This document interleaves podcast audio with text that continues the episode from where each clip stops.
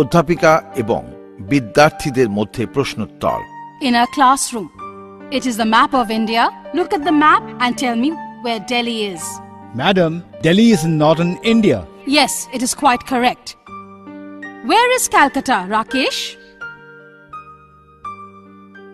Okay, where is Mumbai, Rita? Mumbai is in western India, madam. Good. Now, tell me, Vivek, where Chennai is. Madam, Chennai is in the south India. All of you are right. Now, Ravina, tell me where is Nepal?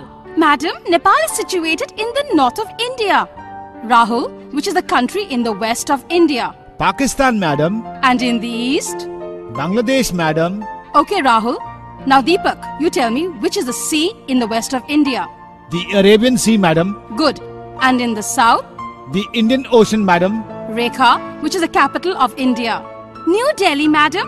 How far is Mumbai from Delhi? Madam, Mumbai is around 1600 kilometers from Delhi. Excellent, Rekha. Now, Ravi, you tell me what is the main occupation of Indians? India is a country of villages. Majority of people are farmers. Which are the main rivers of India, Sapna? The Ganges, the Yamuna, the Kaveri, the Krishna, the Narmada, the Satluj, and the Brahmaputra. Vijay, which are the four biggest cities of India? Four biggest cities are Delhi, Mumbai, Calcutta, and Chennai, madam.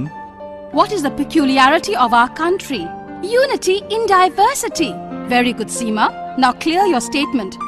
There are many religions, but our country is a secular state. We have different caste and languages, but we are all Indians. You are right, Seema. Really, our country is great, and we are proud of her.